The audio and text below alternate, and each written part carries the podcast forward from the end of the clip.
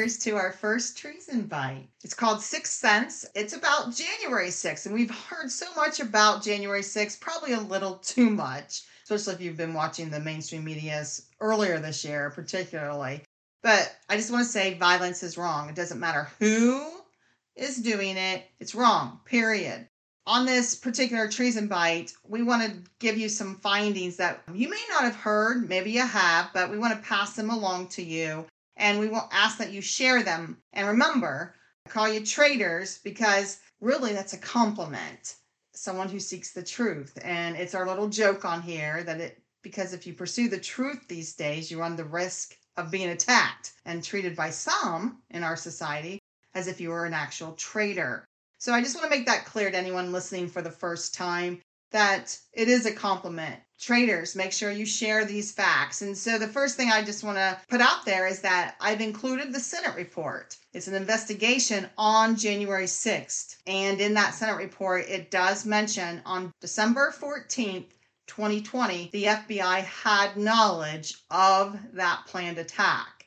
I just want to note that this is several weeks prior to the breach of the Capitol. The FBI, they did come out originally right after the riot and say that they had no knowledge. So this is the FBI lying.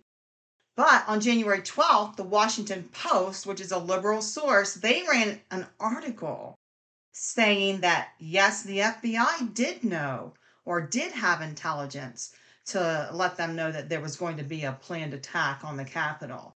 So what does the FBI do? They come right back out and they have to recant their original statement, basically showing that they did lie because the Washington Post somehow found out about it.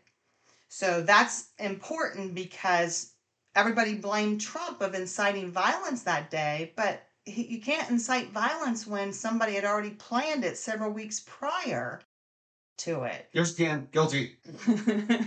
Well, maybe we could blame Dietrich for it. He's a violent person. but anyway, that's the point is that we need to stop blaming Trump no matter whether we like hearing this or not. It's the truth. It's what the Washington Post says. It's also what the Senate report also has in it. We did have find out that happened with all of this is that when the National Guard offered their services. They offered their services to the chief of police of the Capitol Police. Now, the National Guard can't just come out and do whatever they want. They have to be allowed to come in. Chief of police said, okay, I have to pass this on. So they pass this on to the sergeant at arms. So this is where it gets murky. The sergeant at arms decided, came back and said, well, we decided we don't like the optics of this. In other words, they didn't want all these soldiers to be out there just marching around, making sure nothing was happening.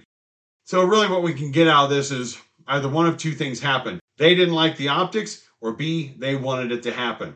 So, I want you to listen to a report that was is found on the Epoch Times. Again, if you want to look this up, we're going to have this saved on our website. It's going to be underneath Six Sense, Episode 1. We're going to do this with every treason bite. We are going to show you what people are saying. We're going to show you how people are lying. So that way you can be informed. Here it is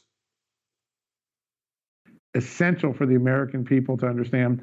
There was a conversation on January 4th, it's not in dispute, between the Pentagon chief and the Capitol Police chief. And in that conversation, the Pentagon expressed concerns that there might be violence, and they made an offer hey, if you ask us, we will give you the National Guard. Keeping in mind that under American law, the Pentagon can't deploy soldiers onto American soil.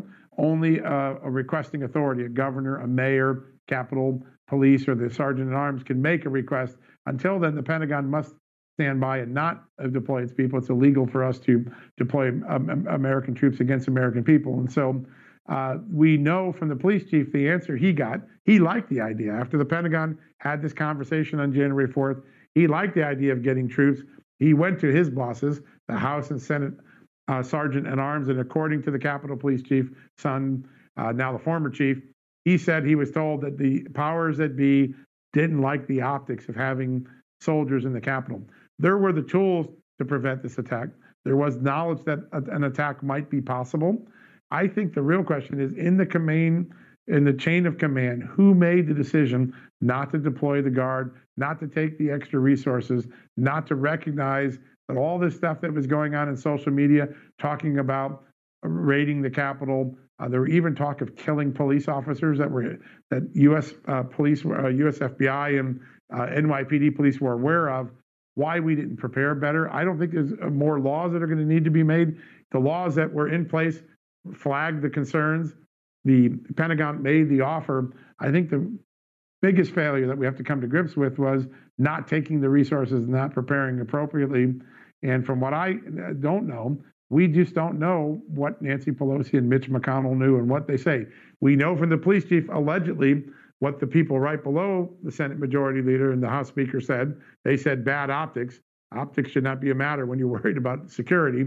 But we don't know whether that optics was reserved. That was a, a decision made in isolation by the two sergeant in arms, or whether it went up a layer to the political leaders in Congress.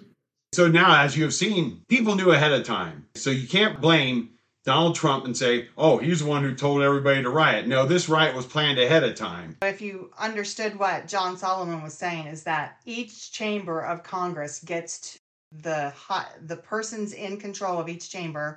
Nancy Pelosi was in charge of the House of Representatives. She's really over the entire security of the Capitol. And then you've got Mitch McConnell at the time was in charge of the Senate, he get they both appoint a sergeant of arms. So you've got elected officials appointing their own people to be sergeant of arms who then is over top of the chief police. So another important point is that here the resources were offered that day on January 4th or whatever day prior to the riot and the resources were denied. They didn't seem to want help. They didn't seem to want the National Guard. That's important because why? If you have prior intelligence saying there's going to be some violence, why wouldn't you be prepared or why wouldn't you want soldiers there to help? And that's the real question with that, my fellow traitors. Why are they wanting you to believe the lie? We're going to get deeper into this on the next episode. Until next time, my fellow traitors.